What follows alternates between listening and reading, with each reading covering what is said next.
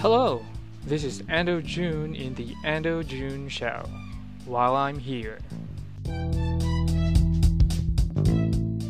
Hello there, and welcome to another episode of the Ando June Show while I'm here. I hope you're not starting to hate my opening spiel yet, and remember that you can always skip the first 14 seconds if you are starting to hate it and I have yet to figure out how to make timestamps here and there so that you can simply jump to certain parts of the audio, and I'll get to that soon. For the meantime, I'm very excited to tell you this story. I was a six year old superhero. Okay, before that, I would like to use this time to greet my parents for their wedding anniversary. They're coming close to 30 years married, and I think that's awesome. I'd also like to greet two of my friends whose parents are also celebrating their wedding anniversaries. I won't mention your names because, well, I respect your privacy. But yeah, happy anniversary to your parents. Alright, so now that I'm done with greetings, I can officially begin with this episode about my past, about me being a six year old superhero. Would you believe it? Well, I did. Did you believe in Santa? Yes? Then I think I sure had the right to believe myself as a superhero at six. I was a superhero, but I guess the only person I saved at that time was myself. Mm, not so bad, at least I saved someone. So, before you get confused whether this is fiction or not, well, what I'm about to tell you is not fiction although I actually published a serial flash fiction on Medium called Alfredo the Six Year Old Superhero. I wrote seven episodes for that, and those flash fiction episodes were actually based on this personal experience that I've had about being a six year old superhero. Alright, so throughout my 20 something years of existence, there's actually less than 10 people who probably remember this story.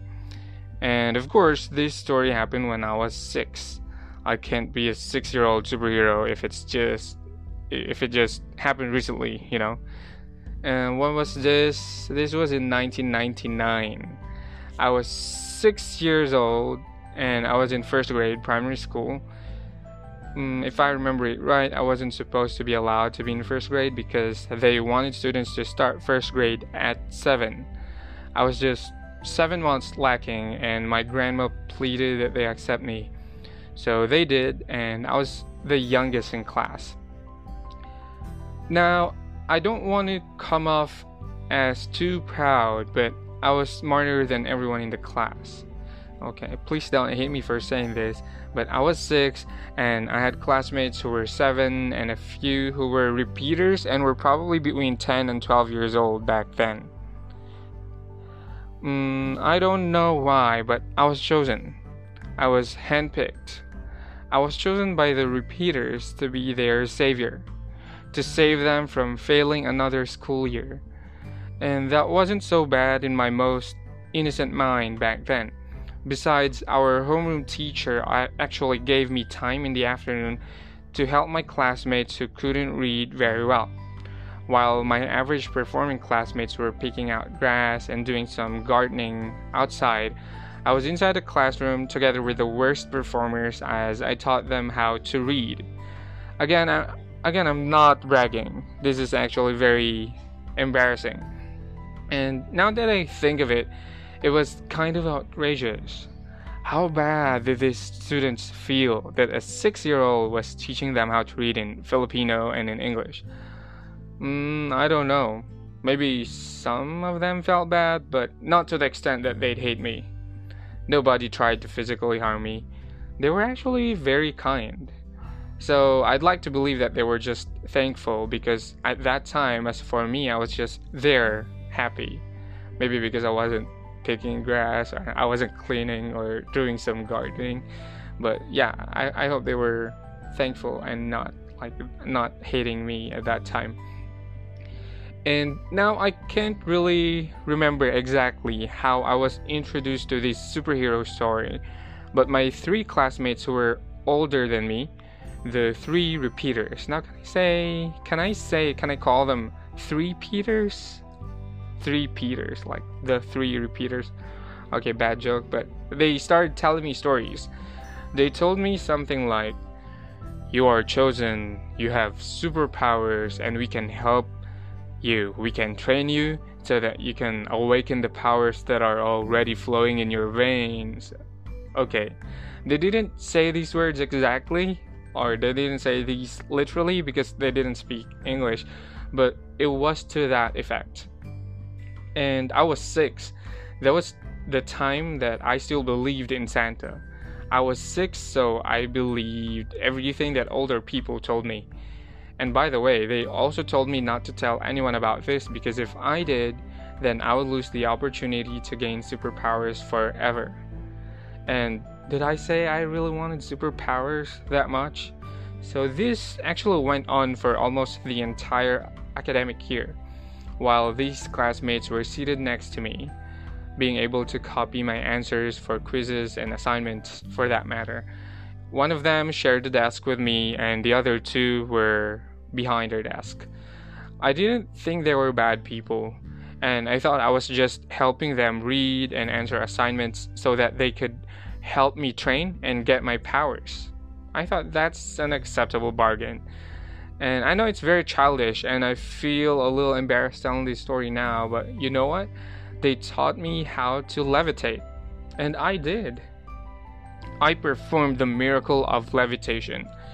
Unfortunately, I've never seen myself levitate because whenever I levitated, my eyes were always closed.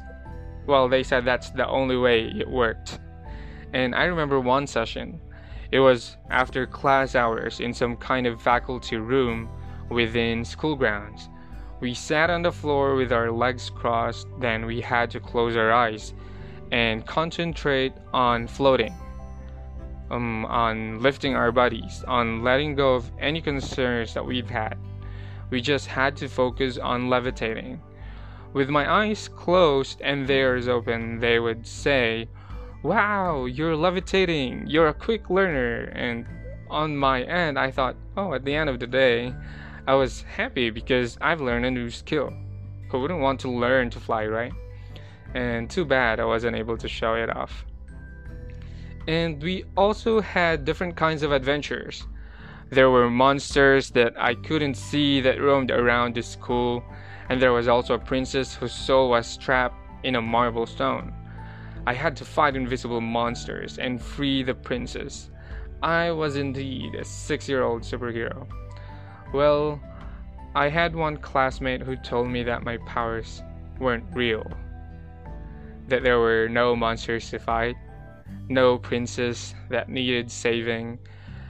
And I thought, oh, come on, he was just jealous because he didn't have powers. So I, I ignored him. And Mm-hmm.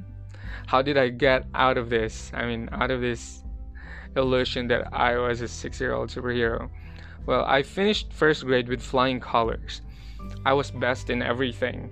But I think the student who said I didn't have powers kind of looked down on my mental capacity to distinguish what was real and fiction. Ouch, that hurts. But I, was able to prove myself throughout the years. I was consistently top of the class, and because from second grade onward, the three Peters weren't in the same class as mine, so I didn't seek power any longer. I was already seven, and I already moved on from being a six year old superhero. It was just a phase. I couldn't be a superhero anymore at seven. So I lost all my powers and moved on. And now I, I have been an ordinary person for 21 years now, and it feels amazing. I realized I didn't need superpowers to be a hero, and that I just needed to use the abilities and talents that I have for the general good.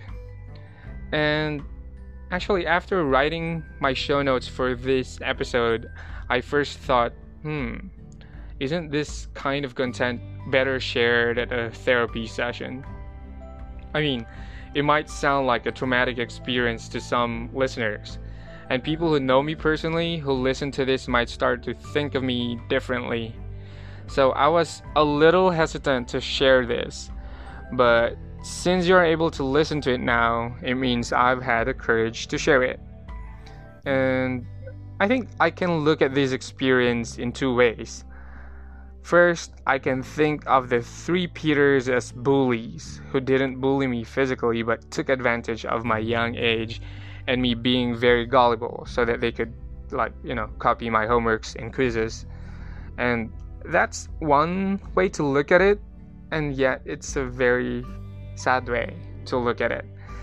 But another way to look at the at it is this.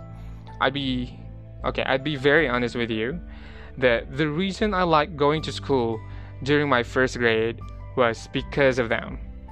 Studying English grammar, arithmetic, and super basic biology and other subjects, those weren't really very fun. But every day I looked forward to going to school because of these three Peters, because I was always excited to know what's next in our adventure. I always wanted to know those stories of how we were going to save the trap princess and how we would slay the monsters. And although I couldn't really levitate, those moments when my eyes were closed, I felt like I was floating and flying. It was such a fantastic feeling, and I didn't need any kind of substance to experience it. I just I just needed my imagination. And thinking about it right now, I remember how joyful it is to be a child who believes in the power of his imagination. You know, as we age, as we grow older, we kind of we kind of lose our ability to imagine. We lose our creative side. You know, um, it's not for everyone, but the majority of us are like that. So now I kind of wonder how many six year old superheroes are out there in the world? How many of them are saving princesses or, well, prince charmings, if you may? I don't want to be sexist here, so boys and girls alike can be superheroes and save whoever they want, fight whatever kind of monsters they face. And yeah, wow. I didn't realize it would be this refreshing to take a look back at this story. Mm, how about you? Did you have a, um, you know, any similar experience? Oh, come on. What powers did you have? Tell us. I'll be waiting for it. Okay. I usually share a few words of wisdom before I end an episode. And for this episode, I'd like to tell you that we are who or what we think we are. And we have the superpowers to be whoever we want to be. You can always be your best self as long as you try. And if there is someone who should believe in your superpowers, first it has to be you. Cliche, I know, but believe that there's something that only you can do. I said this before and I'll say it again. For me, it's love. Because the love that you give cannot be compared to the love that others would ever be able to give. So know that you are valuable and that your love is irreplaceable. That is your superpower. So thank you for listening and see you next time.